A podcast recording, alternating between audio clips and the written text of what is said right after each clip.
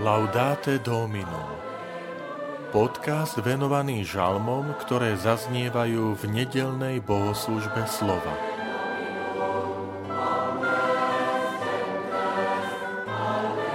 Budem ti hrať pred tvárou anielov. Žalm 138.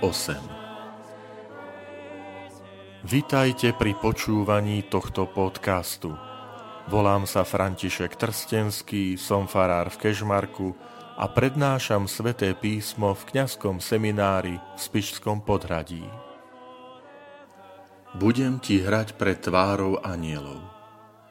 Chcem ťa, Pane, oslavovať celým srdcom, že si vypočul slová mojich úst. Budem ti hrať pred tvárou anielov, vrhnem sa na tvár pred tvojím svätým chrámom. Tvoje meno budem oslavovať, pretože si milosrdný a verný a nadovšetko si zvelebil svoje meno a svoje prisľúbenia. Vždy si ma vyslyšal, keď som ťa vzýval a rozmnožil si vo mne odvahu. Oslavovať ťa budú, Pane, všetci králi zeme, lebo počuli slová tvojich úst. Budú ospevovať Pánove cesty, lebo veľká je Pánova sláva.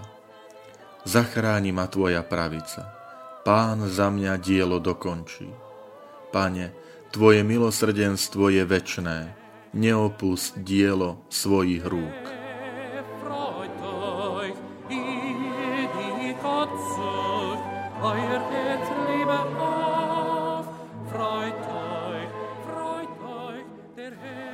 Výber žalmu zodpovedá charakteru prvého čítania.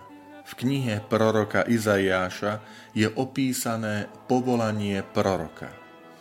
Izajáš má videnie. Vidí svätyňu a v nej Božích anielov, ktorí prespevujú svätý, svätý, svätý. Je Pán zástupov. Vieme, že tento spev prešiel aj do liturgie svätej omše tesne pred premenením. Preto aj v žalme je zachovaná táto atmosféra, keď spievame v responsóriu Budem ti hrať pred tvárou anielov.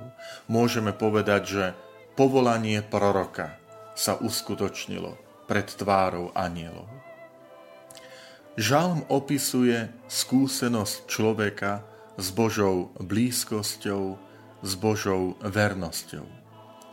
Viackrát zaznieva oslava Božieho milosrdenstva a Božej vernosti. Zároveň žalmista sa túži zdieľať s touto svojou skúsenosťou aj s inými. Preto hovorí, že budú sa ti klaňať všetci králi zeme, že veľká je Pánova sláva a že bude ospevovať Pánove cesty. To znamená, žalmista na vlastnom živote chce ukázať, akým spôsobom Boh konal v jeho živote, že urobil veľké veci. Pravdepodobne išlo o prekonanie možno nejakej skúšky, ťažkosti, v ktorej človek osobitným spôsobom pocítil Božiu blízkosť. Milí priatelia, táto skúsenosť žalmistu môže byť aj našou skúsenosťou.